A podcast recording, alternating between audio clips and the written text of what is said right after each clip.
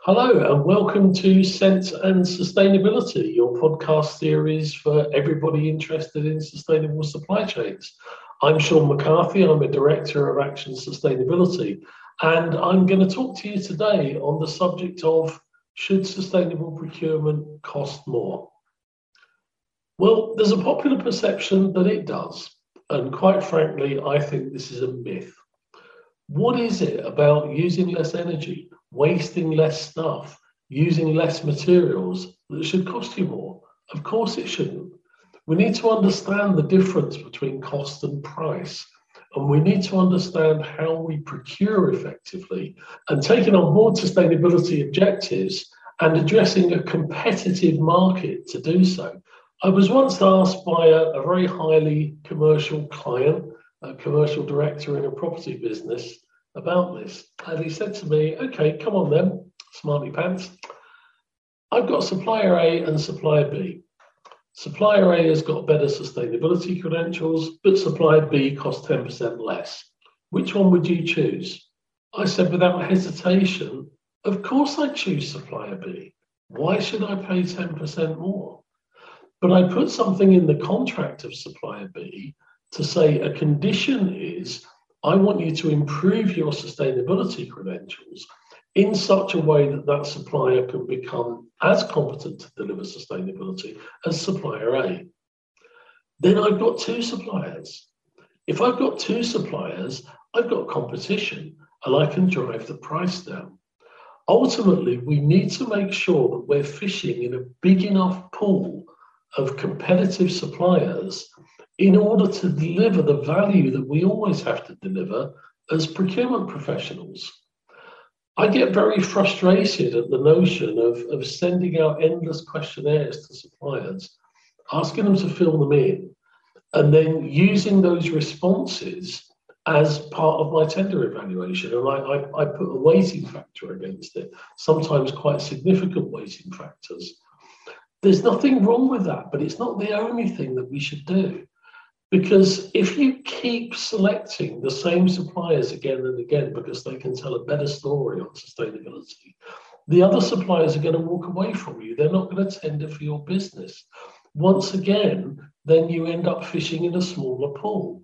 And we all know from basic economic theory that if there are more buyers and fewer suppliers, the price goes up. If there are more suppliers available to satisfy your need, the price will go down. So we need to understand this is an issue in terms of how we deal with our competitive markets. Now, in the UK, the construction industry is doing this on a massive scale. We facilitate something called the Supply Chain Sustainability School. This is now a partnership of 150 organisations, all with a common interest in upskilling their supply chains in sustainability. So we provide tons of resources free of charge, sponsored by those organisations, because they recognise that this sustainability agenda is bigger than one organisation. It requires collaboration to make it happen. In another example, I was asked by a construction company about FSC timber. Should they specify timber that was certified by FSC? We went and asked their timber supplier, and the timber supplier said, yeah, that's no problem. And we keep FSC timber in stock, there's no extra cost, it's a common thing, everybody's asking for it now. Then they went and asked their joinery supplier the same question. Can you supply products in FSC timber? And they said, oh, we can, but it'll be a 20% premium. Now, what is it about taking four bits of wood, nailing them together and calling it a window frame that requires a 20% premium when we know that the timber costs no more because we can buy it from the merchant at the same price? That's where there's a difference between the price of something and the cost of it. This was a supplier simply saying, if it's a sustainable one, it's going to cost more. Well, we shouldn't believe these statements. As procurement professionals, we need to question and we need to challenge these things. So the next thing I'd like to talk about is whole life costs, but in a very simple way. Do we really truly consider the whole cost of sustainable versus unsustainable products? So, for example, I was visiting a supplier recently that hires a lot of equipment for the construction industry. And they pointed me at a lovely brand new shiny lighting tower that's powered by solar and battery. It's got solar panels on it, it's got battery storage. It's a fantastic thing. There's a very small diesel generator for backup just in case the lighting goes out, but it's hardly ever used. This product does cost more to hire, and it costs more to buy than a conventional lighting tower that's powered by a diesel engine. So if you think about that, think, would I be prepared to pay extra for that? Would I be prepared to pay extra just because it's a sustainable option? Possibly not. But actually, when you think about it, if you have a lighting tower stuck on a construction site somewhere in the middle of nowhere, or by the side of a road, or by the side of a railway line, then you need to refuel it frequently. So that fuel costs money. There's a cost of the fuel. But probably more importantly, there's a cost of somebody that needs to go to the site, often in very inaccessible or possibly dangerous conditions. They need to go to the site to pour the fuel into the lighting tower. There's a very significant labour cost and logistics cost in doing that. There are also environmental risks, risks of fuel spillage. There are safety risks, somebody risking their life on the side of a motorway to refuel a lighting tower is quite significant. So if you start to add all of that up, the cost of a conventional lighting tower, plus the cost of the fuel, plus the cost of the labour to go and do the refuelling, you might want to introduce some factors related to risk, because this is a lighting tower that never needs anybody to go out to. You just put it on site and leave it there. It gets its power from the sun, it illuminates your site or your highway or whatever it is you're doing, and it reduces the risk of people being hurt, it reduces the risk of environmental damage. Then is there a difference?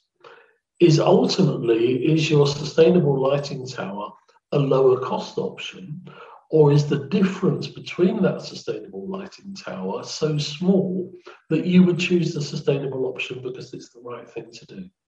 Also, finally, of course, many organisations choose these products simply because their customer asked them to do it.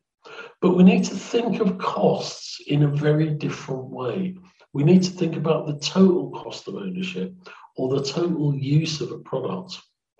In my final example, circular economy and what we do with products at the end of their life. I was talking recently to a French manufacturer of flooring for buildings, and they're really proud of their record of supplying recycled products. They use a lot of recycled material in the manufacture of the flooring. They actually buy it in, they pay for it. So they pay for somebody else's waste to actually include in their flooring products. They have calculated that 20% of their whole carbon footprint is in how their customers dispose of their product at the end of life. Usually it's incinerated. They're desperate for products. They want to take this flooring product back. All of their products come with a take-back offer that they want to get the flooring back, because otherwise they're paying somebody else for their waste to include in their flooring products. Their challenge is getting that product back. Because if you supply a floor for an office building and 10 years later it comes to the end of its life and you want it back, the chances are that building might have been bought or sold 2 or 3 times.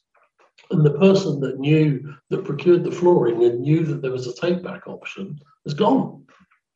So nobody knows. So what do? They send it away for incineration, which is a terrible waste. It's an addition to the carbon footprint, and it's a very costly option. It's something that you as the customer would have to pay. You'd have to pay to take the flooring away, whereas actually you can dispose of it for free. So thinking about what we do with a product at the end of its life is really important. Thinking about how we engage with competition, how we keep our supply chains competitive to make it happen, and how we really scrutinise and challenge costs that are being put forward by our suppliers for more sustainable options. Sometimes it is just the supplier adding a premium because they think the market is prepared to pay. We shouldn't.